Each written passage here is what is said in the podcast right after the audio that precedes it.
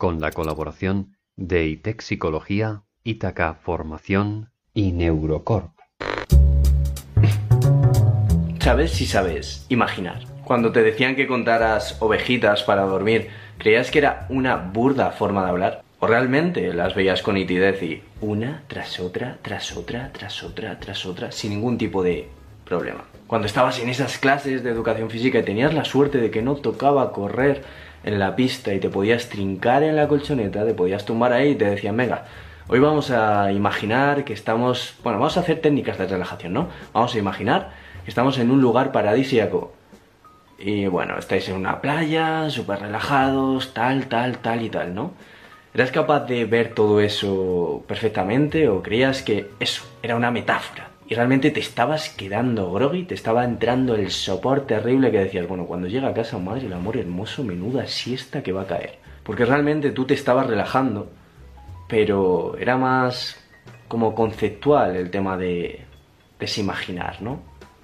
¿Cómo era? ¿Lo veías con nitidez? ¿No lo veías con nitidez? ¿En qué bando estás? Damos por hecho que sabemos imaginar, al igual que damos por hecho tantísimas conductas. Al final, con este tipo de conductas, conductas privadas que solo son observables para la persona que las experimenta, hay un montón de divergencias entre sí. Y es que nadie nos ha enseñado lo que es imaginar. Nadie nos ha dicho exactamente cómo es eso.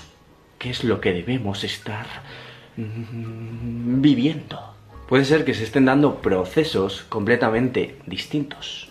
Podemos creer que hemos aprendido a imaginar, pero realmente una de cada 50, de cada 40, incluso puede que menos, porque lo que pasa es lo que voy a decir ahora, que mucha gente no se da cuenta de ello. Vive sin saber imaginar. Cree que sabe imaginar, pero si de verdad se pusiera a hablar con su entorno, a preguntarle, oye, ¿tú cómo imaginas? ¿Tú estás viendo esto con la misma nitidez con la que ves, por ejemplo, lo que estás percibiendo con la vista?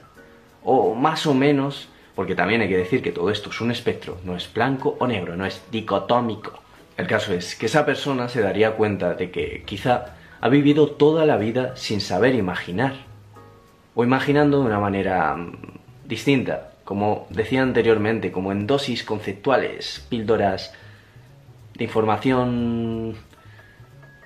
¿Cómo decirlo? Bueno, no tan visual, ¿no? Y no le ha limitado la cotidianidad, no le ha limitado el día a día, no le ha limitado el recuerdo, no le ha limitado el aprendizaje. ¿Qué está pasando aquí? ¿Cómo puede ser esto? Si al parecer la imaginación, el hecho de, ya no la imaginación, sino el tener esas imágenes mentales en algún lugar que dices, ¿dónde? ¿Dónde? Parece estar muy ligado al recuerdo, a esa codificación, a ese procesamiento de la información. Pero quizá no tanto. La cuestión es que hoy vamos a hablar sobre la fantasía, casi se me cae el móvil, sí. Vamos a hablar sobre la fantasía. ¿Qué es eso de la fantasía? Pues os lo viene a contar un señor. Por eso no os lo voy a contar yo ahora mismo. Pero sí que os digo que yo descubrí este fenómeno y me dejó en shock hace muchos años. Yo estaba estudiando la otra carrera y de repente tenía una asignatura que salió esto de la fantasía y dije, pero ¿cómo? ¿Eh? ¿Cómo puede ser? ¿Cómo me vas a decir que una persona imagina distinto a cómo estoy imaginando yo? ¿Cómo? Bueno, indagué un poquito, pregunté a la gente de mi entorno y al final me topaba con unas respuestas que me dejaban flipado. Estaba yo, estaba yo como, no, eh, ah, uh, ah, ¿qué es esto? Me convencí a mí mismo de que me metería a la carrera de psicología, entre otras cosas, para investigar este fenómeno. Y bueno, aún no lo he hecho, creo que no lo voy a hacer. Más que nada porque el tema de la investigación está un poquito como... Uh, uh, uh. Pero el caso es que han pasado los años y aquí estamos. Vamos a hablar con Adam Zeman. Una persona que ya yo biché en su día y dije, hostia, este tío sabe sobre esto. Lo, lo, lo ha investigado. ¿Estará bien? ¿Estará mal? No lo sé. Pero lo ha investigado. Y parece ser la persona que más ha investigado este fenómeno en el mundo, en toda la historia. Está aquí con nosotros. Así que, bueno, no está aquí con nosotros, pero ahora vamos a poner el vídeo en el que sale, ¿vale? Así que nada, os dejo con ello, yo ya me callo y bueno, a imaginar. Pues bienvenidas a todas a un nuevo episodio en Grama. En esta ocasión vamos a hablar de un tema que, que realmente es poco conocido, sobre la fantasía. Nos acompaña Adam Zeman, una de las personas que posiblemente más haya investigado este fenómeno en el mundo. Y bueno, queremos que en primer lugar sea él quien se presente. Así que, ¿quién eres, Adam? ¿A qué te dedicas? ¿De dónde provienes? Welcome, everybody. So today we're going to interview Adam Zeman and talk about aphantasia. So the first question is, who is Adam Zeman? What does he do? And where does he come from? so I am a neurologist. Um, I currently live in Edinburgh, but my my job is in Exeter in the southwest of England. Um, uh, my father was Czech, my my mother English. I grew up in London, uh, and uh, I, I uh, did a degree in psychology and philosophy before study, studying medicine. So I've always been interested in the, the psychological and psychiatric edge of of neurology, uh, and my clinical work is in cognitive neurology, and my research relates to uh, aspects of epilepsy and memory and visual imagery.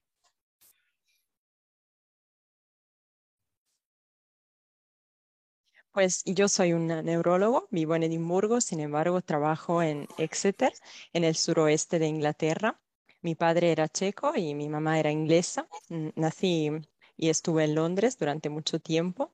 Y antes de estudiar medicina también estudié psicología y filosofía, con lo cual siempre me ha interesado la psiquiatría Ahora trabajo en, a nivel de neurología cognitiva y también investigo sobre todo la memoria y las imágenes visuales.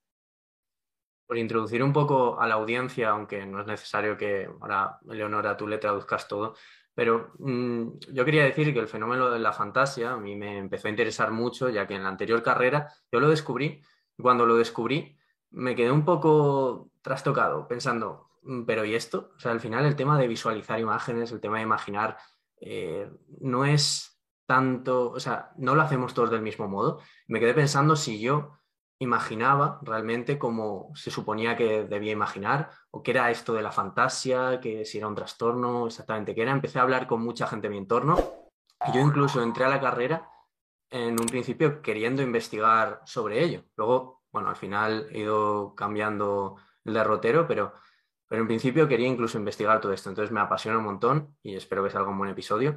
Y ya hecha esa introducción, lo que sigue quiero que en primer lugar preguntar es qué es la fantasía. Mm -hmm. So I'm really interested in aphantasia. As a matter of fact, when I discovered about it, I was really shocked.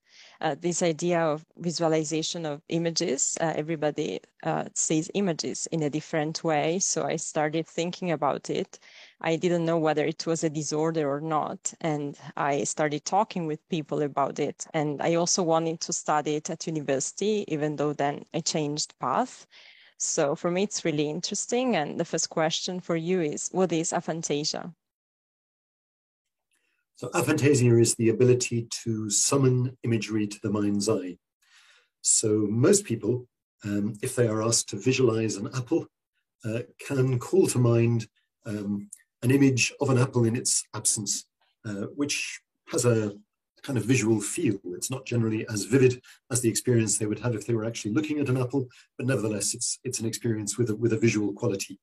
Uh, and people with aphantasia are unable to uh, to do that, and uh, often they say that they had always assumed that talk about imagery was metaphorical but at a certain point in their lives, they realize that when other people talk about seeing things in their mind's eye, they actually mean something literal. People can have a, a, a visual experience which is not accessible to people with aphantasia. Interestingly, as we may go on to discuss, people with aphantasia quite often do see images in their dreams. So there seems to be a, an interesting dissociation between wakeful imagery uh, and dreaming imagery. But the, the, the core concept of aphantasia is the inability visualize in, in wakefulness. La fantasía es la imposibilidad de ver imágenes con los ojos. De hecho, si se pregunta a la mayoría de las personas que piensen en algo, por ejemplo, en una manzana, las personas pueden visualizar la manzana, pueden ver la imagen y aunque no sea demasiado vívida, siguen viéndola. Eh, es una capacidad visual y las personas que tienen la fantasía realmente no pueden ver ninguna imagen. Nos dicen que piensan que cuando las personas hablan de ver imágenes, es una metáfora, pero no es así. Realmente muchos son capaces de ver las imágenes. Y mientras que las personas que tienen a fantasía no ven ninguna imagen. Pero sí que en muchos casos pueden soñar con imágenes. Claro, eh, al final las personas que, bueno, como, como lo estaba diciendo un poco Adam, que no pueden imaginar o que no lo ven con tanta nitidez, se piensan que, por ejemplo, cuando les dicen que cuenten ovejas para dormir, que eso es pues, algo metafórico y realmente pues, lo que tienen que hacer es contar sin más hasta que se cansen o a lo mejor les dicen que se tienen que que imaginar en un lugar paradisíaco para relajarse y también piensa que es un poco como metafórico, ¿no? Y mm, entonces la fantasía sería dicotómico, es decir, sería blanco-negro, todo o nada, o sería algo como un espectro, de que puedes imaginar con mucha vividez hasta el punto de quizás ser hiperfantásico, o, o cómo sería, todo o nada, un espectro. So you were talking about people who can see images and think uh, metaphorically when other people talk about these images, for example, counting sheep before going to bed or thinking of a, parad a paradise in order to relax. So do you think that aphantasia is either everything or nothing? It's black and white, or is it a spectrum? So there is clearly a spectrum of imagery vividness. Uh, so we use a, a, questionnaire called the Vividness of Visual Imagery Questionnaire, which invites people to visualize 16 scenes. And they rate the vividness of their image uh, on a scale, uh, which runs from a score of one, which means no image at all, I'm just thinking about it, to five, which means uh, I'm having an experience which is as vivid as real seeing. And there is a, a distribution of scores from 80 over 80 to 16 over 80, which is the lowest possible score. Um, most people score somewhere in the middle, um, but there are two or three percent of people who score right down at the at the bottom with aphantasia, and a group who score up at the top, um, whom we've described as having hyperphantasia. So there there clearly is a spectrum, um, but there there's there is there are groups of people at either extreme who who seem a little different to the norm for sure. Sí, realmente se trata de un espectro. De hecho, tenemos un cuestionario que es el cuestionario sobre la viveza de las imágenes visuales y les pedimos a las personas que imaginen 16 imágenes y les dan una puntuación del 1 al 5. 1 sería no veo nada, no veo ninguna imagen y 5 sería veo la imagen muy vívida.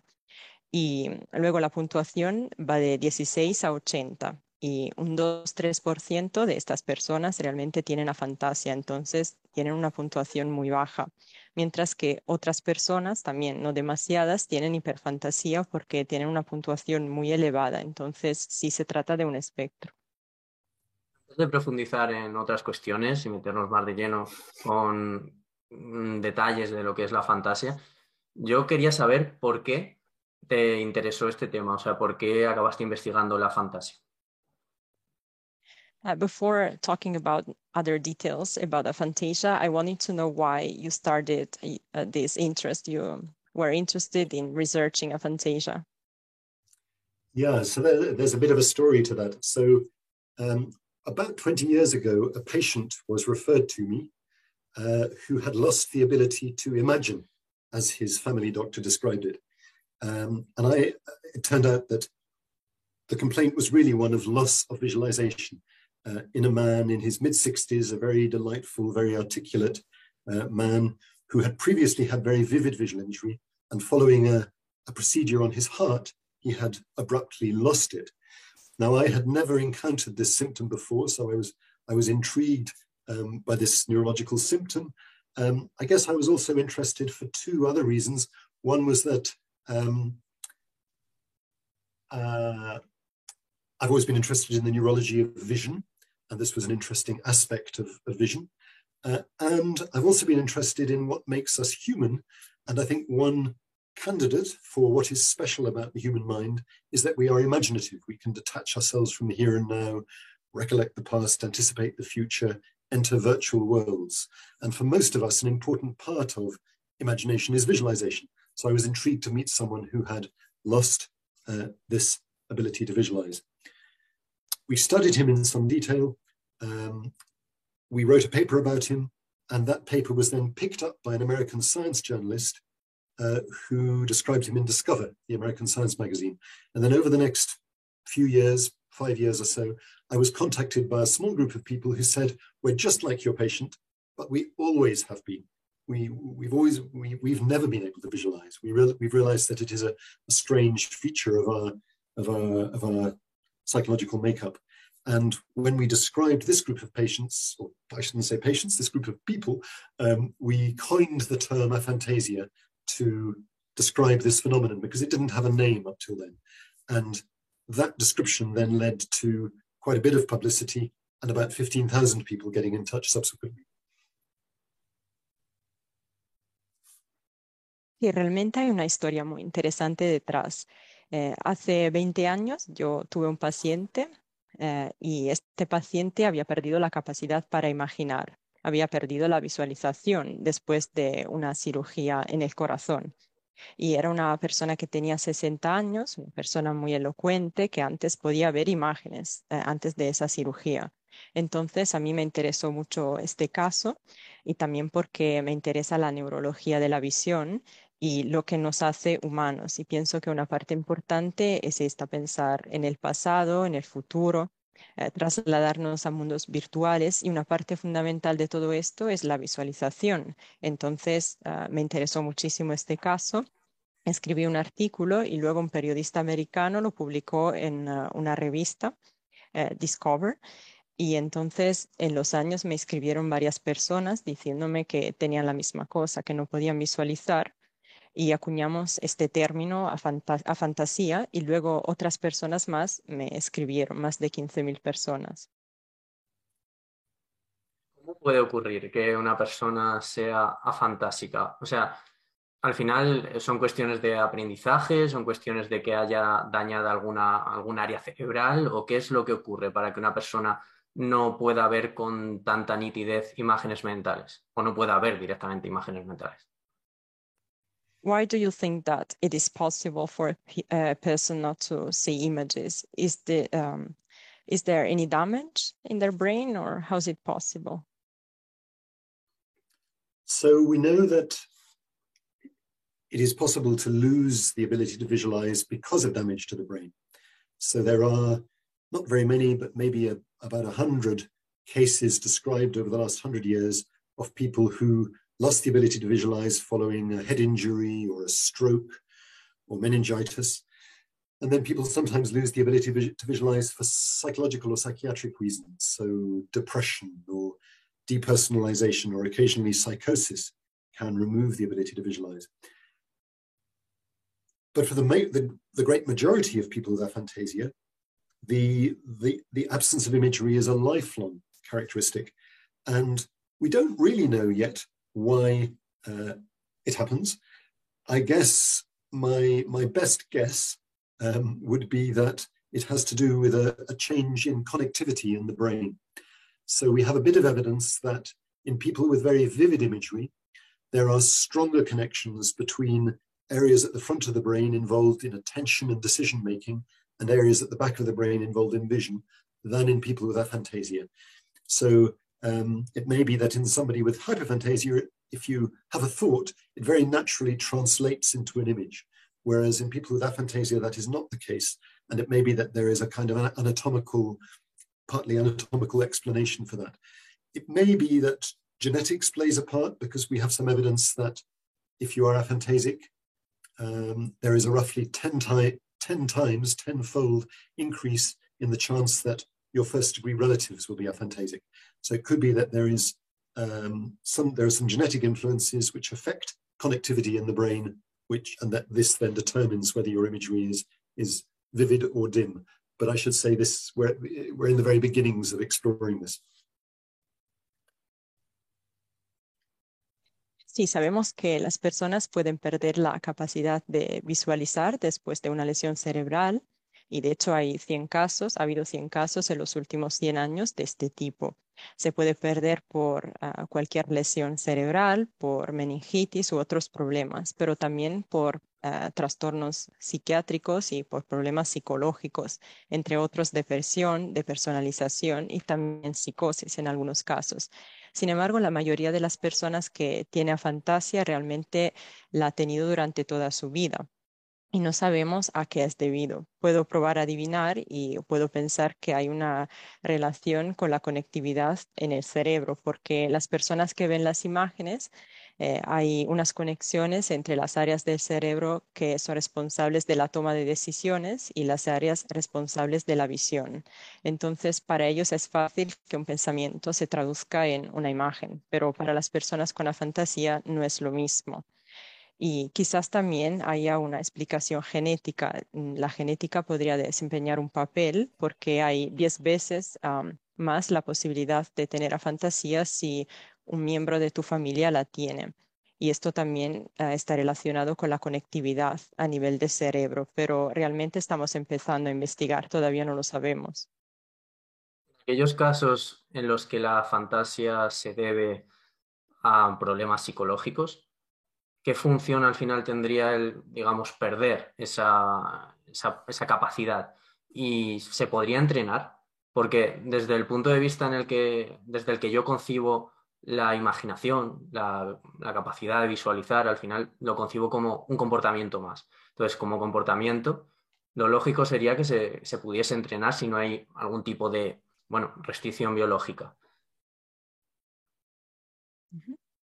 So you said you mentioned that there are some cases that depend on psychological problems. Uh, could you mention them? And also, I wanted to know whether it is possible to train it because I feel like it is a behavior. Uh, so maybe it's possible to train it. Yeah. So the the uh, psychological conditions which seem to be likely to affect imagery include depression um, which can sometimes cause a kind of dimming of imagery. Um, patients with depersonalization disorder often describe a, weak, a weakening of imagery, uh, and it sometimes occurs in psychosis. In fact, um, the 1880s was a very fertile decade for research into um, aphantasia as it happens, though there was then a gap of a century when nobody paid any attention at all. And in the 1880s, a psychiatrist called Cotard um, described uh, a, a, rare syndrome in which people develop the delusion that they no longer exist, which is called Cotard's syndrome. So people come to believe either they, have died or they no longer exist. And Cotard thought that the loss of imagery was an important element um, in the formation of that delusion. So it can occur in, in those psychological contexts. It can also, um, I'm also beginning to see people um, who, in my view, imagine that they can't visualize. So I think when any new condition uh, comes along, uh, there are going to be people who are somewhat suggestible um, who who come to believe that they have it, even when they even though they probably don't. Um, turning to the other half of the question about uh, training, I, I, think just about all our psychological abilities are are like muscles. They can be they can be trained to some degree. Um, so I think it's very likely that um, some form of, of imagery training is possible. But most people with lifelong aphantasia who have tried to cultivate imagery have seem to have failed or they've said it's very difficult. So I suspect that there may be some perhaps biological limitation in in uh, in at least some people with aphantasia, which makes it very hard to train imagery. Los problemas psicológicos que mm, están relacionados con la fantasía son la depresión, la despersonalización y a veces también la psicosis. Y se empezó a estudiar en los años 80 del siglo XIX Ah, la empezó a estudiar Galton cuando a nadie más le interesaba y luego también hubo un psiquiatra, eh, Cotard, eh, muy importante porque describió un síndrome, el síndrome de Cotard, que las personas pensaban que ya no existían, que habían fallecido y entonces esto se podría deber a esta falta de visualización de imágenes. Y también estoy viendo últimamente muchas personas que imaginan tener este síndrome porque se habla mucho de ello y entonces se sugestionan. Por lo que atañe a la otra parte de la pregunta sobre el entrenamiento, Uh, creo que todas las competencias psicológicas realmente son como músculos, entonces si es posible entrenarlas, podría ser posible entrenarlas. Sin embargo, las personas con afantasía congénita han tratado de hacerlo y no han conseguido hacerlo, con lo cual pienso que realmente hay algunas restricciones biológicas en algunas personas y no pueden hacerlo. Es que algunas personas se ven sugestionadas y creen tener afantasia. Entonces, ¿cómo sabemos realmente si imaginamos o no imaginamos, si estamos visualizando imágenes o no? ¿O es ¿Cómo, ¿Cómo podemos realmente saberlo? Porque al final has comentado, y yo mismo lo he visto cuando he estado indagando, que hay pues esos, digamos, baremos de, mm, del 1 al no sé cuánto para saber si ves con nitidez una imagen mental. Pero yo mismo los he hecho y me resulta complicado realmente mm, estimar cuánto de nítido veo la imagen o me resulta difícil medirlo. Entonces, ¿cómo, cómo lo podemos saber realmente? So as you said, many people think they have it, even if they don't. But how can we know whether we visualize images or not? Because um, you were talking about scales from one to five, but how do I know? Because it's really difficult. I started, I tried to do it, but I couldn't really assess it. So is there a measurement? Yeah, so that's a that's a very good question, and you could take a skeptical view um, and say that you know, there's no way in which people can compare imagery across subjects because how can we know what goes on in somebody else's head? Um, my own view is actually that in the main, introspection is quite a useful guide and, and, and probably reasonably accurate, but it's perfectly legitimate to ask for um, some additional evidence. Uh, and I think that, that that can now come from several directions. Um, the first direction is that, and we may go on to talk about this, um, there are clearly some associations between aphantasia and other psychological traits. And the fact that a pattern is beginning to emerge suggests that uh, we're looking at a real phenomenon, a, a genuine phenomenon. Um, so that's that's one um, line of evidence. Uh, and then there are there are other ways of um, measuring uh, imagery which which can be helpful, which make it possible to triangulate, if you like, between um, first-person reports, um, aspects of behavior, uh, and things that we can measure objectively. So let me give you three examples, um, if that's all right. Uh, the first is uh, the use of pupil size. So um, if you have imagery and you imagine looking at a bright sun, your pupils will constrict. If you imagine looking at the stars on a dark night, your pupils will dilate. We don't see that in people with aphantasia. So that's uh, one bit of objective behavioral evidence um, in support of their um, description of their imagery. Um, another nice experiment, I should say this work is done by a, a collaborator of mine called Joel Pearson in Sydney. Another nice experiment involved reading very scary stories to people with aphantasia and people with normal imagery while measuring their skin conductance. Uh, if, if I read you a very scary story and you have imagery, there will be a, an increase in your skin conductance because you will sweat slightly. That isn't seen in people with aphantasia. Uh, and uh, the explanation given is that uh, if you can't generate an image in response to the story, um, then you, you won't be scared. I should say that there was a nice control in this experiment by which people with aphantasia were shown scary pictures, and they did show a skin response in response to the scary pictures. So it's not that they can't feel emotions, it's just that the, the verbal description doesn't generate emotion. And then as a third line of evidence, um, I'll refer back to what I said about the, the differences in brain activity between people with very vivid, vivid imagery and people who lack imagery. It does look as if there are some um, neural differences, some, some differences at the level of brain activity between people with uh, more and less vivid imagery. So I think there are there are beginning to be a number of reasons for trusting um, the introspective reports of people with aphantasia. On the whole, of course, one always has to maintain um, some degree of, of skepticism about first-person reports, but but I think they're they're a very useful place to begin. Sí, realmente tienes razón. Uno podría ser escéptico también y creer que este fenómeno no exista, pero eh, hay cosas que realmente nos indican que, que sí es un fenómeno que existe. Eh, empezamos a tener evidencia. Por ejemplo, eh, las personas que tienen la fantasía tienen algunos rasgos psicológicos que se, las, se le asocian y se está convirtiendo en un patrón. También hay maneras de medirlo de forma más objetiva. Eh, por ejemplo, hemos, se han hecho varios ah, experimentos. Se le ha pedido a las personas que vean un sol muy brillante y esas personas han cerrado los ojos y luego se le ha pedido que miren las estrellas y se han esforzado para abrir sus ojos. Y las personas con la fantasía no han hecho lo mismo.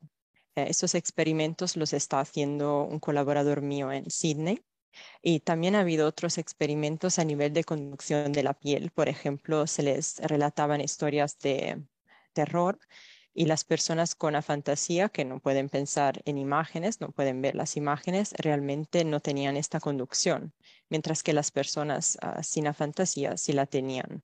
Pero en cambio, si se les enseñaba una imagen física que daba miedo, entonces sí tenían miedo el problema entonces es que simplemente la descripción verbal no evocaba ninguna imagen.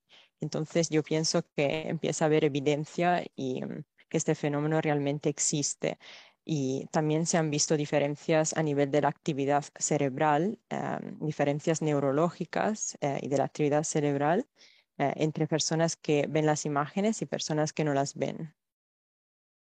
Si nos situamos en ambos puntos del espectro, es decir, en la fantasía y en la hiperfantasia, ¿supondrían estos ambos, bueno, estos extremos básicamente alguna desventaja o alguna ventaja? ¿Podremos encontrar beneficios o inconvenientes en ambos puntos? ¿Cuáles serían en tal caso? Uh, do you feel like there are advantages and disadvantages about both uh, aphantasia and hyperphantasia? Um, at both ends of the spectrum. Yes, I do very much so, and I I um, I would not regard either of them as a disorder or a medical condition. So I think they are they're intriguing variations in human experience, uh, and I think they they each have their advantages and disadvantages. So um, uh, in relation to aphantasia, it seems that if you are aphantasic, you're a little bit more likely to work in science or maths or IT. So I think that lacking imagery probably biases people in the direction of somewhat more abstract um, trades. And indeed, it may be that people in those lines of business are advantaged um, by, by their aphantasia. So, for example, Craig Venter, who was the first person to decode the human genome, got in touch to say that he'd always re- recognized that he was aphantasic and had attributed some of his scientific strength um, to, uh, to, the, to, to, that fact.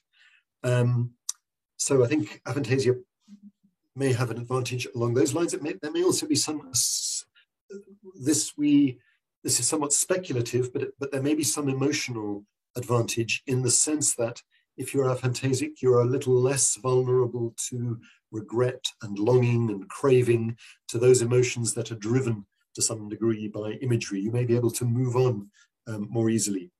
Um, on the other hand, um, people with aphantasia regret not being able to visualize the faces, for example, of relatives whom they may have lost. Uh, and aphantasia seems to be associated with some reduction in the richness of autobiographical memory.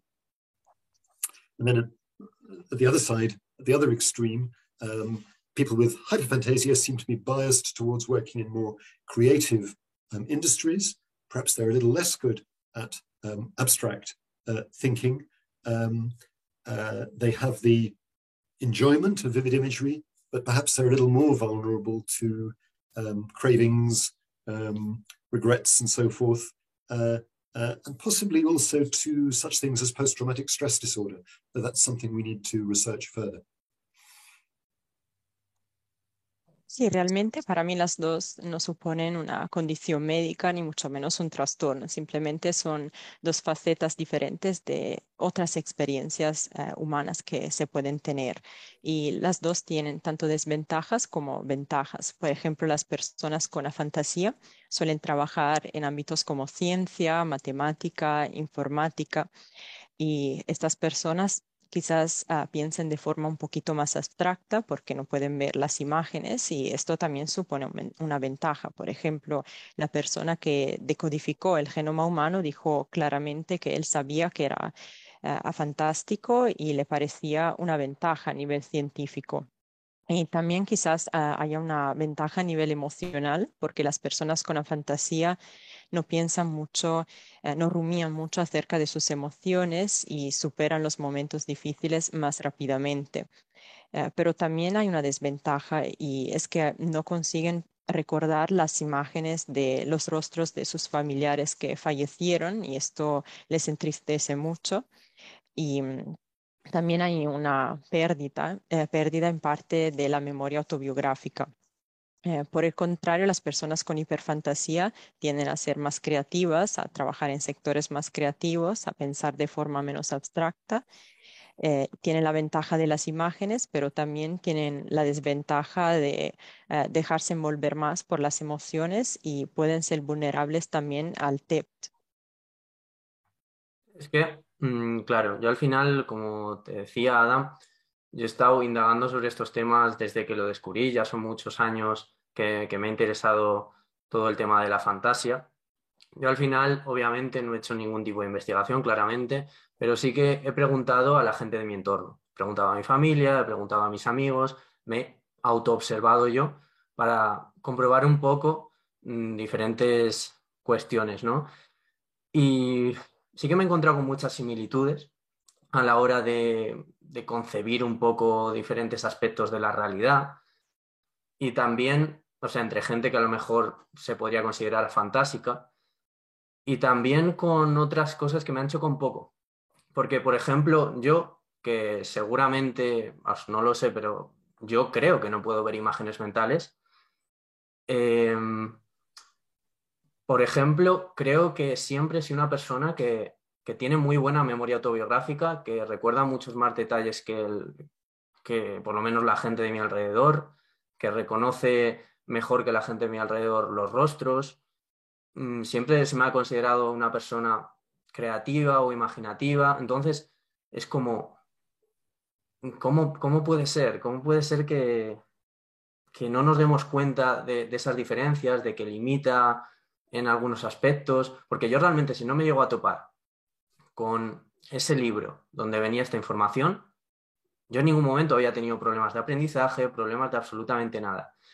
Y a raíz de verlo, ya sí que me empecé a cuestionar algunas cosas y a preguntar a la gente de mi entorno, y la gente de mi entorno se empezó a, a cuestionar. Hasta esos momentos tampoco habían tenido ningún tipo de límite mm, a priori en su vida.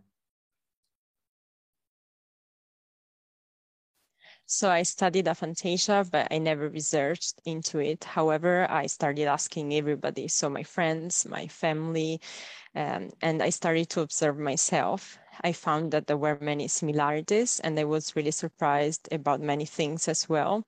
So I think I can't see mental images, but I'm not sure because uh, I feel like I do have autobiographic memory.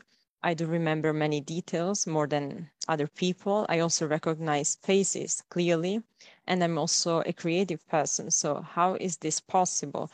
I mean, if I hadn't uh, seen that book, I wouldn't even know uh, now. I didn't even think I have any problems learning or doing anything else. And the same applies to the people of my environment. They don't feel these limitations. So, how is it possible?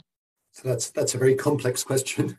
Um, I and so so I'll I'll try and try not to give too complex an answer. But I think the first thing to say is that um, well, I guess the first thing to say is that I I would be interested to talk more about whether you are or are not aphantasic. Maybe that's something we could explore. But let's assume that you are. Um, it seems seems pretty clear that aphantasia is not one thing. Um, aphantasia, the lack of imagery, can occur in a number of different contexts. So uh, in the, the group of people who have had it lifelong, we see some who have difficulty recognizing faces. They're probably a special group. We see some with marked difficulty with autobiographical memory, but it doesn't apply to everyone. We see some people with autistic spectrum disorder. So that I, I, suspect there are going to be a number of subgroups. Um, so it's a little difficult to, to generalize across the whole, the whole population. Um, with regard to, to creativity, something that has become very clear to us uh, and, and surprised us, I think, initially, is that aphantasia is, is absolutely not a bar to creativity. And we now have many examples of highly creative people who are aphantasic. So I've mentioned Craig Venter, the first person to decode the genome. Um, Oliver Sacks, the neurologist, was aphantasic. Um, uh, Ed Catmull, who was the recently retired president of Pixar Disney, who recently won the Tulving Prize um, for his computational discoveries, is aphantasic. One of his favorite illustrators in Pixar, Glen Keane, who drew the pictures for The Little Mermaid, is aphantasic. Um, and, and we were approached by so many aphantasic artists that we organized an exhibition um, of aphantasic and aphantasic art a couple of years ago. So um, it seems clear that imagination is a much, a rather different and much broader capacity than visualization, uh, which is what's lacking in, in aphantasia. Sí, es muy interesante tu caso y luego vamos a, hablar más de, tu caso, pero asumiendo que tú sí tienes esa fantasía, es importante también eh, ver que la fantasía realmente es algo que puede desarrollarse en diferentes contextos. Por ejemplo, las personas eh, que tienen la fantasía congénita, eh, hay algunas que no pueden ver los rostros, que no los reconocen. Hay otras personas que no tienen memoria autobiográfica, otras que tienen autismo, entonces no se puede generalizar. Y por lo que atañe a la creatividad, realmente la fantasía no supone ningún obstáculo para la creatividad. Y cuando lo descubrimos, esto nos sorprendió un poco, porque realmente las personas, muchas personas que tienen la fantasía son muy creativas. Por ejemplo, eh, Sachs, un famoso neurólogo, el presidente de Pixar y Disney que se jubiló, la persona que codificó el primer genoma humano, como estaba diciendo antes, realmente sí que hay muchísimos artistas eh, fantásticos. Entonces, creo que la imaginación es una competencia diferente con respecto a la visualización. Respecto a lo de la creatividad, es que yo, claro, a ver, de nuevo eh, recalco lo mismo. Al final, yo la muestra que, he podido coger no es representativa. Yo me, he basado en, al final, hablar con gente, eh, indagar en la gente de mi entorno y, bueno, ser muy curioso, eh, fijarme mucho en algunas cosillas por ahí. Pero sí que me he dado cuenta de muchas similitudes, por ejemplo, a la hora de crear una historia. Mismamente, a la hora de crear un relato. La forma que tenía yo o personas como yo de crear el relato era muy distinta a la forma que tenía a lo mejor una persona que tiene una, imaginación muy vívida. Es decir, a lo mejor esas personas como que veían la imagen, iban enlazando imágenes mentales y a partir de ahí iban escribiendo el relato y yo era como el proceso inverso. era como a partir de ir escribiendo y enlazando ideas se va generando todo, todo lo demás.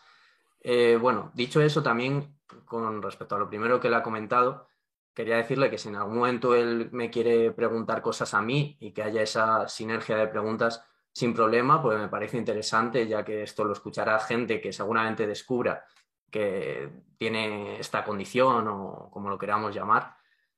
Y bueno, eh, primero decirle eso, luego ya continúo. Yes, so I didn't really investigate as you do because I only spoke about the people I know, uh, with the people I know, but I started noticing some similarities. And for example, when we create uh, a story, uh, I feel like there was a different way of doing it because some people with a vivid imagination would start by looking at the images and then they would um, write, for example, a story, while I would do the opposite, the other way around. Then if you want to ask me some questions about my case, um, it would be really interesting as well, because I'm sure many of our listeners will probably discover they have aphantasia or they will be interested in this as well. Okay, so yes, let's take both parts of that question. So on the first theme, um, we had the chance to, to look at the kind of creative process in our artists with aphantasia and aphantasia.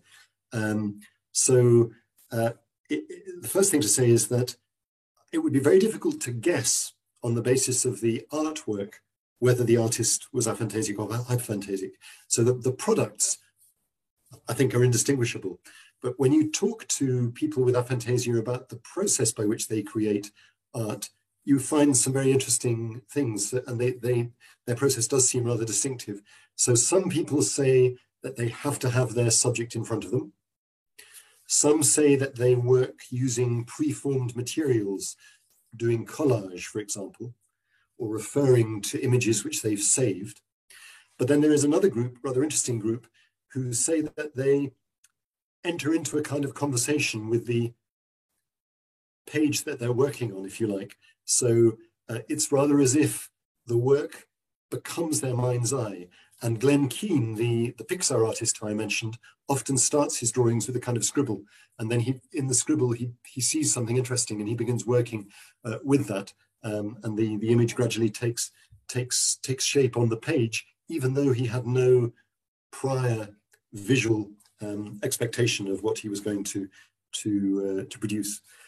Um, shall I pause there and then we could perhaps come back to the exploration of, mm -hmm. of, of Marcos imagery? Eh, respondiendo a la primera pregunta, la verdad es que hemos visto el proceso creativo de los artistas con fantasía y sin fantasía y realmente si miramos solamente el resultado no vemos la diferencia porque es muy parecido. No podemos saber si un artista tiene una fantasía solamente mirando el producto. Pero el proceso de creación sí que es bien diferente porque las personas que pueden ver imágenes ah, trabajan de, otra forma. Algunos, por ejemplo, nos han dicho que necesitaban algunos materiales ya preparados antes, otras personas necesitaban hablar. Eh, un artista muy famoso eh, de Pixar que sí tiene fantasía nos dijo, por ejemplo, que él necesitaba escribir, necesitaba algunos garabatos antes y luego poco a poco las imágenes iban cogiendo forma, a pesar de que realmente no visualizara ninguna imagen previamente. Y ahora podemos eh, pasar a la segunda parte de la pregunta. So so coming to the the question of your imagery um, why don't we use the question that francis galton the, the 19th century psychologist used so did, did you have breakfast this morning yeah. Empecemos con la pregunta de, de Galton, un psicólogo del siglo XIX. Uh, ¿Desayunaste hoy? Yes. So can you see the table at which you were eating your breakfast? ¿Puedes ver la mesa donde estabas desayunando? Mm, es que, claro, aquí hay un problema, es que realmente yo siento, yo, o sea, como yo creo que evoco la realidad, es un poco, hablando así en términos un poco vulgares, pero es como si tuviera codificada la imagen, en este caso de la mesa, y a la hora de traerlo al frente, de evocarlo, es como si me, estuvieran susurrando, aunque yo no escuche la voz, pero como si me estuvieran chivando eh, cómo es la mesa, ¿no? Me lo están dando en dosis conceptuales, pero realmente yo no veo la mesa en ningún momento. Es como que sé que tengo esa imagen de la mesa, pero no veo la mesa. A mí me, es como si yo supiera cómo es la mesa, pero lo sé a lo mejor en, eh, de una forma conceptual, de decir, vale, la mesa era de esta manera, pero no veo la imagen. I feel like there's a problem here because I feel like I evoke reality in the sense that it's encoded in me, like the image of the table. I feel like somebody is describing it to my ears. So I know how it, what it looks like, but I can't really see the image. I only know it uh, conceptually. Okay, let's try one other question. So again, referring to something I think I mentioned at the start, can you if I ask you to, to visualize an apple, um, what happens, if anything? Eh, ¿Qué pasa? O quizás no pase nada si te digo si puedes visualizar una manzana. Como que yo pienso en una manzana y como si yo, mm, además, eh, centrase la visión en, como si estuviera la manzana delante, es decir, hago como el proceso de, de imaginar, que yo creo que hace todo el mundo, pero yo no acabo viendo la manzana como tal. Yo es como si tuviera una abstracción de la manzana, pero no, no veo la manzana. So I feel like it is in front of me, but I can't see it. It's like an abstraction for me. Okay. So it sounds to me as if you may be aphantasic indeed. Um, so the, my follow-up question would be to, to ask you what color the apple was if you could see it. Um, I assume that it doesn't really have a, a, a clear color for you. Um, Sí, quizás es posible que, que tengas esa fantasía, porque realmente la otra pregunta que quería plantearte es si veías el color de la manzana, pero quizás no lo ves. No, realmente no, el color no lo veo. No, I can't see any colors. Okay, so so I think I think uh, it seems it sounds to me as if you may well be aphantasic. Um, thinking back to what you were saying a moment ago, you you say that you you know what things look like, and of course that's absolutely true. And indeed, that knowledge must be um, coded in your visual brain because you're able to recognize things. Okay, so you you clearly know what things look like. What seems to be the case in people with aphantasia is that for some reason that knowledge, while it can be used for recognition, can't be used to derive imagery in the way in which it can in most of us. Sí, quizás entonces uh, tengas esa fantasía. Y por lo que decías antes, que sabes qué aspecto tienen las cosas, eh, sí puedes reconocerlas, entonces es normal que lo sepas. Y de hecho, en las personas con la fantasía, este conocimiento no se traduce en imágenes. Mm. Que, por ejemplo, sí. I was just going to ask, do you dream visually? Pero dijiste que soñabas con imágenes. Sí, claro, y por eso yo es por donde, por donde lo distingo, porque claro, a mí alguien me dice, yo cuando he hablado con mis amigos, con mi familia, con quien sea, eh, bueno, hay personas que, lo viven un poco como yo, pero otras tantas personas me dicen al final que ellos cuando imaginan, pues es como cuando sueñan realmente, ven las mismas imágenes mentales, con la misma nitidez, más o menos, depende también obviamente de la imagen de turno. Y yo realmente cuando sueño sí que veo imágenes mentales y por eso sé diferenciar que cuando estoy en vigilia no, no veo esas imágenes. Pero es que además, a mí esto me parece muy curioso y es que en el momento de trance, digamos, justo cuando estoy muy relajado, que me voy a, a dormir, yo ahí soy consciente de que estoy despierto. Pero estoy casi ya llegando al sueño. En esos momentos sí que puedo visualizar. El resto del tiempo. Yes, I do see images when I dream. So I was speaking with my friends and my family, and I understood that what I see when I dream is uh, what they see when they are not dreaming. So this is why I can make the uh, the distinction and I can make the difference. When I dream, I do see mental images, but uh, when I don't dream, I don't. However, there is a special case uh, when I'm relaxing and I'm on the brink of um, going to bed, I'm really relaxed and I can see images in that uh, moment, even though I know I'm awake. Yeah, that's that's really interesting, and that that that is a story that I've heard quite often. It, that seems to be quite a common phenomenon, and it yes, it makes one wonder whether um, in aphantasia there might be some excessive inhibition, um, which and, and, that inhibition is then re released um, as as as people relax and, and drift drift off to sleep. Um, I think this, the dissociation between dreaming imagery and wakeful imagery is is really rather interesting, and um, it's it seems to be the rule in aphantasia. Certainly, more than half of our lifelong aphantasic participants do dream visually. Not all do, but but the majority do, um, and I think this must be explained by differences in the in brain chemistry and in brain activation between dreaming and, and wakefulness. I guess that wakeful imagery is rather a deliberate, voluntary, top-down process, whereas dreaming imagery is more of a of an involuntary um, process. Sí, se trata de un fenómeno muy común y muy interesante. Es por esto que uh, a veces pienso, me pregunto si las personas con la fantasía realmente tienen una inhibición y cuando se relajan, que están a punto de dormirse, esta inhibición también se relaja. Y es muy, la, fase de sueño es muy distinta con respecto a la fase de vigilia. Y la mayoría de las personas que tienen la fantasía congénita sueña con imágenes. No todos, pero la mayoría sí. Y esto también está relacionado con las diferencias a nivel químico de la química cerebral, porque la vigilia es muy diferente con respecto al sueño. ¿No podría ser que en aquellos casos en los que se da una fantasía mmm, que no está ligada a alguna restricción biológica, algún daño cerebral o nada por el estilo, que pudiera ser como una forma que se ha aprendido, hablando burdamente, para evitar según qué imágenes intrusivas, según qué pensamientos intrusivos, según qué cosas que eran terriblemente ansiógenas.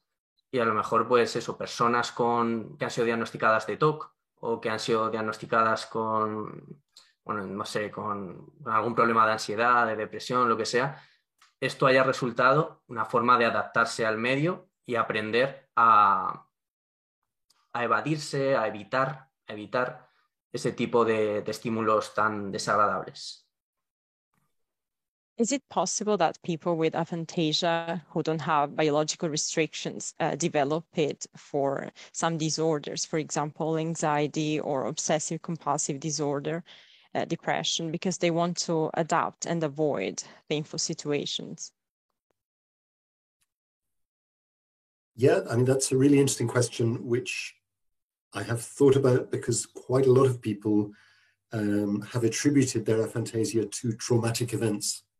So although I said that um, uh, vivid imagery might predispose you to post-traumatic stress disorder, a, a rather different observation um, made by quite a number of people who've been in touch is that um, they, they've wondered whether there is a link between something that traumatic that's happened to them and their loss of imagery.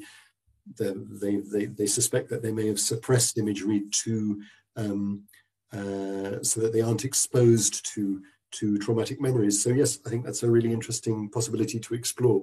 I again, I would my my guess is that it applies to a small subgroup, but I think it is a possibility. Yeah.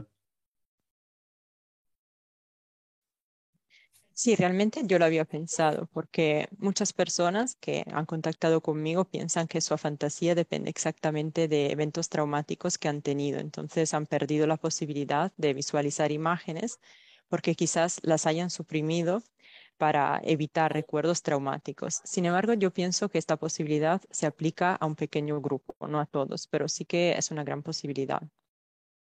Retomando un poco lo que decíamos antes de entender la imaginación, el visualizar como una conducta y por lo tanto como algo entrenable, en ese caso, ¿cómo se podría entrenar?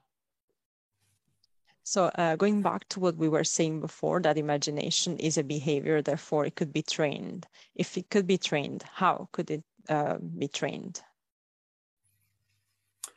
Well, um, I don't really know because because we haven't been very successful. There are um, there is a technique which I think is called image streaming, in which people um, start by trying to hold in mind the image of something which they were looking at just a moment ago, um, and then they gradually try to extend the period over which they can hold on to the image. Um, so one can imagine that a, a, behavioral approach of that kind might might possibly work. And then there are um,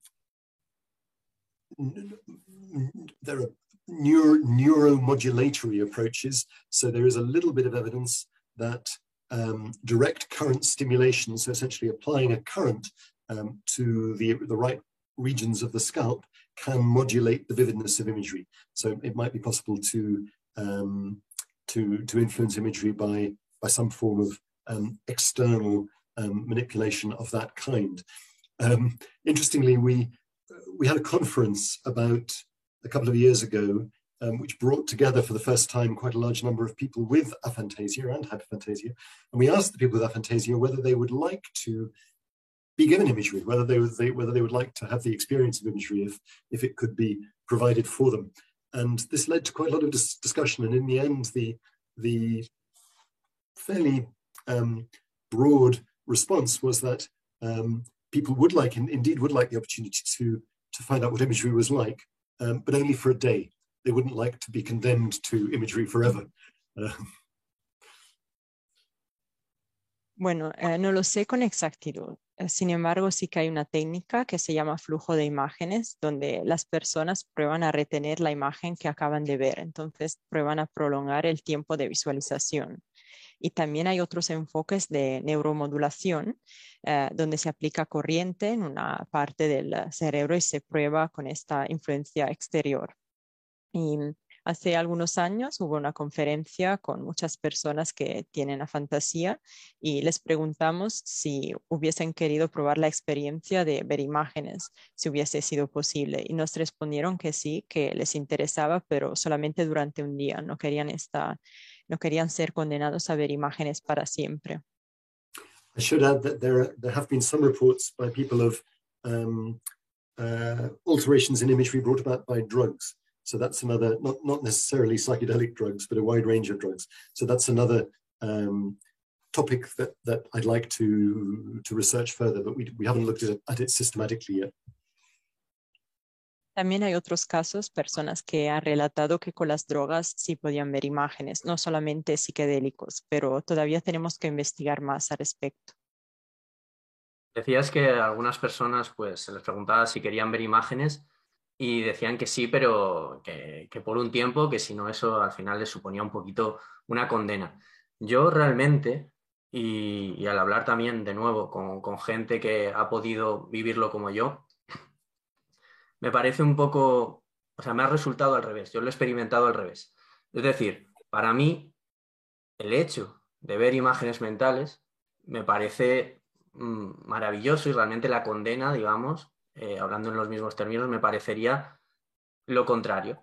Es decir, el hecho de, por ejemplo, se me muere un ser querido y yo ir, digamos, perdiendo su imagen, la imagen de su rostro, porque yo puedo saber cómo es, yo puedo tener recuerdos, pero no veo con la misma nitidez que otro ve su rostro. Para mí eso es tremendamente doloroso y creo que puede hacer que mucha gente que se dé cuenta de que otras personas no, no pierden la imagen del mismo modo, pues no sé, pueden acabar mucho más abatidas, mucho más tristes, eh, puede ser, pues como decía, muy, muy doloroso. It was really interesting for me to learn that those people said that they didn't want to see images for more than one day. Uh, for me, it's the opposite actually. So I was speaking with uh, many people, as I mentioned, and uh, for me, the ability to see mental images is just fantastic. And the idea of uh, losing the face of a beloved one when they die for me is really painful. So I think that some people with aphantasia, uh, just like me, would find it really painful and sad. Yes, no, I think that's true. I have, I have heard that also. Sí, sí, creo que es verdad. También he tenido experiencia en ese sentido.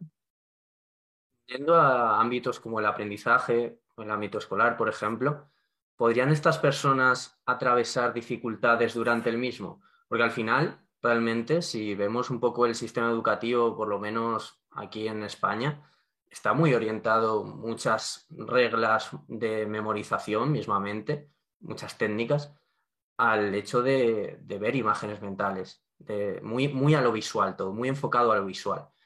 Entonces, mm, yo, por ejemplo, la verdad que no, no he experimentado dificultades así echando la vista atrás, creo que no he experimentado grandes dificultades en ese sentido, no ha perjudicado así especialmente ningún método de enseñanza y las personas con las que ya he hablado, que también dicen ser afantásicas, tampoco lo han experimentado, pero realmente tendría sentido que sí, porque lo que decía, eh, se, se enseñan muchas técnicas de memorización, por ejemplo, que se basan en lo visual.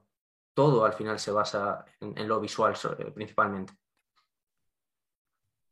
I'm also interested in learning, for example, at school. Do you feel like uh, these people could have problems uh, learning at school? Because in Spain, our educational system is really focused on visualization, memorization, uh, mental images. So personally, I didn't experience any difficulties, uh, nor did the people I spoke with. But I feel like uh, people with aphantasia could have problems with that. What do you think? Yeah, so so people with aphantasia certainly get annoyed or have told me that they that it has annoyed them during their education when they've been invited to visualize uh, the teacher clearly assuming that this is something everyone can do. So I, th- I think there's it can sometimes be frustrating to be asked to do something which which you simply can't. Um, and I think it would be helpful if there was some awareness um, among educators that people vary in the degree to which they can visualize also be helpful if there was some awareness amongst therapists, because visualization is quite often used in psychotherapy. But just as, as you say, it doesn't seem that aphantasia in itself is an obstacle to success in education. And in a way, that's really surprising, but it, it does seem to be the case. Um, and in some work we've done recently, uh, we found that people with aphantasia were not at any disadvantage um, in tests of IQ, tests of memory, including tests of visual memory. So uh, it, it's a little counterintuitive, but it doesn't seem that imagery is required um, to, to succeed in, in standard um, um, psychological measures of memory. There is a bit of evidence that on average, people with aphantasia do have a less rich autobiographical memory. So that I, I think that um, may be a, a pointer to a particular function of visual imagery, but it, it doesn't seem to be required for, for the more um, the more commonly assessed um, forms of, uh, of, of memory and psychological function. Las personas con afantasía han dicho que se sentían frustradas cuando sus profesores les preguntaban, les pedían visualizar imágenes porque realmente no podían hacerlo. Y yo creo que sería muy útil que los profesores sean conscientes de esto, que, que haya más conciencia en general, también en terapia, porque muchos terapeutas utilizan la visualización como técnica durante la terapia, pero no parece que la fantasía de por sí suponga ningún obstáculo. Eh, a nivel de aprendizaje y también hemos hecho varias pruebas, eh, por ejemplo, pruebas de memoria, hasta pruebas de memoria visual y realmente estas personas no tuvieron puntuaciones ah, negativas con respecto a los demás. Hay también un poquito de evidencia acerca de la memoria autobiográfica, que en ese caso sí eh, tienen menos memoria autobiográfica, pero por lo que atañe a las demás pruebas y mediciones, realmente no hubo muchas diferencias. Me sigue chocando un poco lo de la memoria autobiográfica, pero más que nada, claro, porque yo me baso un poco en, mi experiencia. Y yo siempre he sido una persona que a la gente le ha chocado cómo puedo acordarme de detalles tan, tan, no sé, tan, tan peculiares de experiencias de a lo mejor que he vivido con, muy pocos años. Entonces, esa parte eh, me sigue chocando. Y quería seguir entrando en estos temas de la memoria y mm, saber, por ejemplo, si hay, bueno, es que claro, yo todo esto lo digo porque yo cuando indagué sobre ello, leí cosillas y no sé si eran ciertas o no, pues no hay mucha información al respecto, por desgracia. Y decían que a lo mejor eh, las personas afantásicas eh, tienen mayor habilidad en, algunos tipos de memoria, si, lo, si nos vamos a ese plano más, esa percepción, esa perspectiva más cognitiva. O sea que a lo mejor, pues eso, la memoria autobiográfica, según dices tú, estarían peor en ella, pero, por ejemplo, mismamente se sabrían ubicar mejor espacialmente, o no me acuerdo muy bien, pero bueno, no sé si hay algún tipo de distinción entre tipos de memoria, digamos. Yeah, I'm still a little bit surprised about uh, autobiographical memory because, as I said, uh, many people are surprised about peculiar the peculiar details I remember about things. Also, when I was really, really young. Uh, however, uh, when I was reading about aphantasia, even though there is not so much information, I felt like there were differences uh, as far as the different memories were concerned. So maybe, as you said, uh, aphantastic people have less autobiographic memory, but perhaps uh, we are good at other types of memory, such as space memory, for example. What do you think? Yep, no, I agree with that absolutely. Again, I would emphasize that I think aphantasia is not a single thing. I think there are, there are a number of subgroups, and I have encountered people who claim to have really very good autobiographical memory despite aphantasia. So I don't, I don't think it's always the case that autobiographical memory is poor, but but on average, it, there does seem to be a reduction, um, and it's it's one of them. It's probably the most commonly reported association, um, at least at a subjective level. I think the the point you make about spatial um, cognition is is very much to the point. So in our questionnaire, uh, so we, we respond when people get in touch, we send them the vividness questionnaire, but also a questionnaire asking a number of general, a number of questions of general relevance. One of the things we ask is um, that people should try mentally to count the number of windows in their house or their apartment. And most people with aphantasia can do that, but they say that they don't do it by looking at the windows, which I think most people would do. They, but they have some kind of sense of a spatial, an abstract spatial map. And there is evidence that spatial imagery is rather distinct from object imagery, which is what is probably lacking in, in aphantasia. So, so yes, I think um, um, uh, there are interesting dissociations, interesting differences between different kinds of imagery, and not every kind of imagery is affected uh, in, in people with aphantasia. Sí, como decíamos antes, la fantasía eh, no es solo un fenómeno, sino que hay diferentes subgrupos y realmente lo que se ha desprendido de mis estudios es que la memoria autobiográfica es menor, pero no siempre, no siempre es así. Y por lo que decías tú de la memoria espacial, sí, es cierto también. De hecho, nosotros les mandamos a las personas que nos escriben varios cuestionarios, no solamente el que mencionábamos antes, y una de las preguntas es que cuenten el número de ventanas que tienen en sus casas y ellos pueden hacerlo a pesar de que nunca vean ninguna ventana. Entonces sí que tienen una conciencia, un sentido espacial, una especie de mapa en su cabeza y eh, las diferentes memorias se ven de esto porque no se necesitan imágenes para poder contar. Claro, es que es exactamente eso. Es como que se concibe todo, es como si tuvieras una forma de, eh, de mapa, de, de nociones geométricas y espaciales acerca de, los diferentes fenómenos de la realidad y a lo mejor mismamente yo a la hora de ubicarme en un sitio o a la hora de pensar en un piso donde he vivido hace unos años, pues quizá no sepa exactamente cómo era mi salón, pero sé perfectamente dónde estaba el salón, dónde estaba cada cosa. Es como que tengo esas nociones espaciales, geométricas, o si me sueltas en una ciudad donde he estado poco tiempo, yo sé ubicarme, pero no sé ubicarme por cosas que recuerde, eh, por imágenes vívidas. Es, eso sí que es tal, vamos, tal cual lo, lo describías. bueno, si quieres traducir el honor y luego ya hago la pregunta. Uh, yes, uh, I agree with you. As a matter of fact, I feel like we have a map for geometric notions in general about reality. So, for example, if I have to think of a flat I was living in the past, I can't remember what the um, living room looks like, but I can remember perfectly how objects were located. So I have uh, geometric notions, and I could also uh, remember directions in a city I've visited in the past, even though I don't see any images. Mm-hmm. Mm-hmm. That's interesting, and th- that reminds me of something that I've been meaning to to draw attention to uh, because I think it's a, a, another interesting aspect of aphantasia, um, and another way in which it is um, heterogeneous or varied. So some people with aphantasia say that they lack visual imagery, but they have strong imagery in other sense modalities. So for example, a, a, a vivid mind's ear. But then there's another group of people with aphantasia who say they have no sensory imagery at all.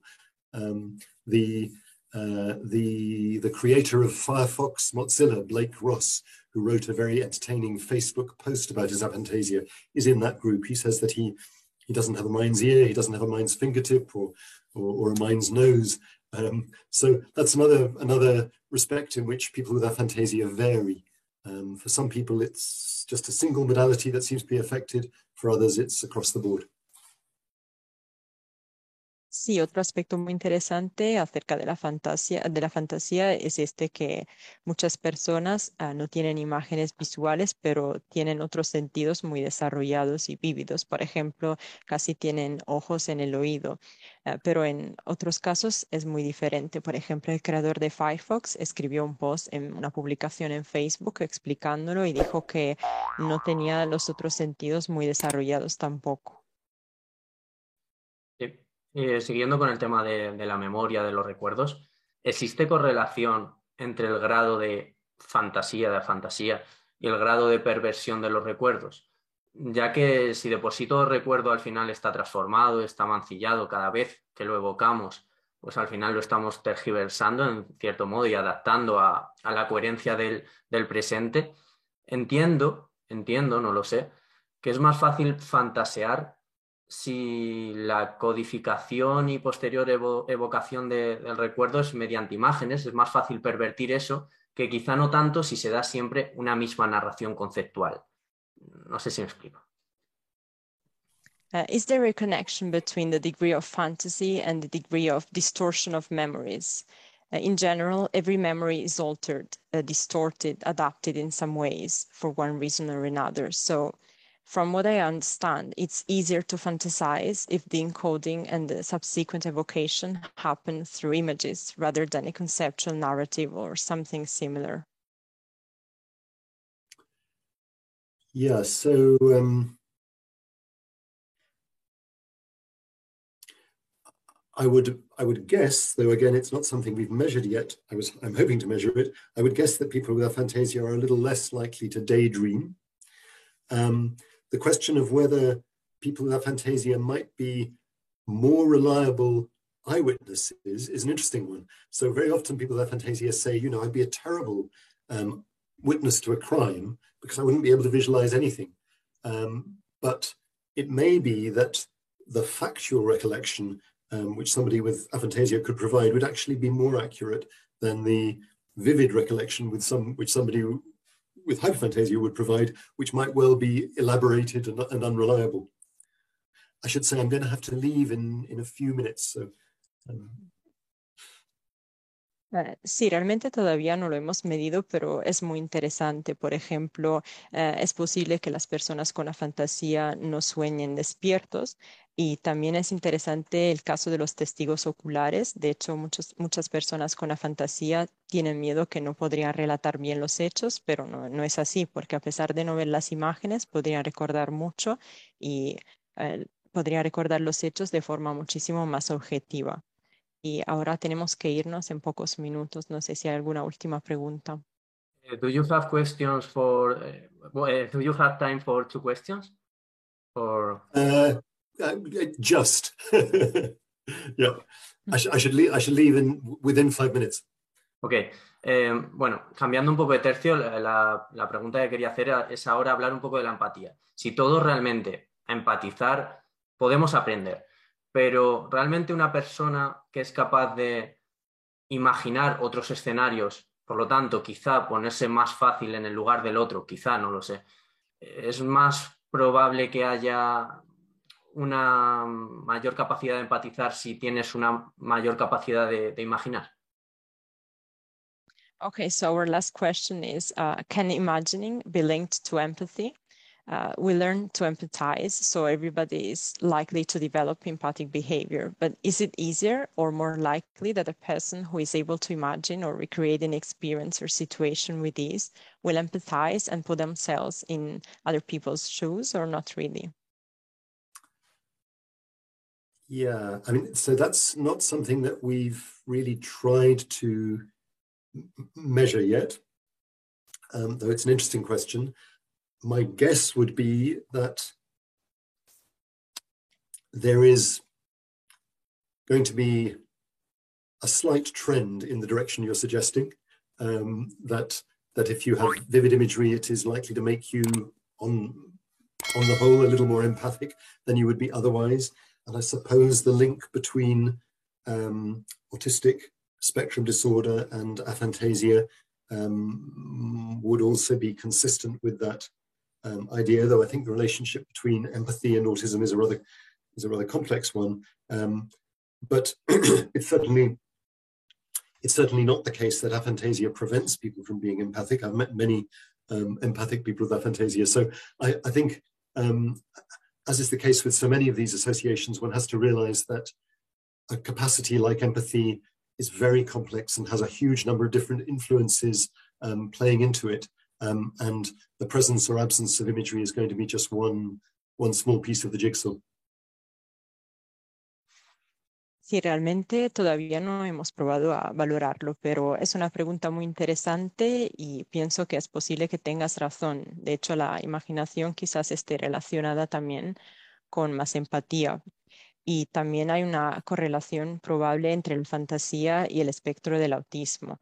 Pero realmente esto no significa que la fantasía suponga ninguna, ningún obstáculo a la empatía. De hecho, la empatía es un fenómeno mucho más complicado y que depende de muchos factores y las imágenes son tan solo uno de ellos.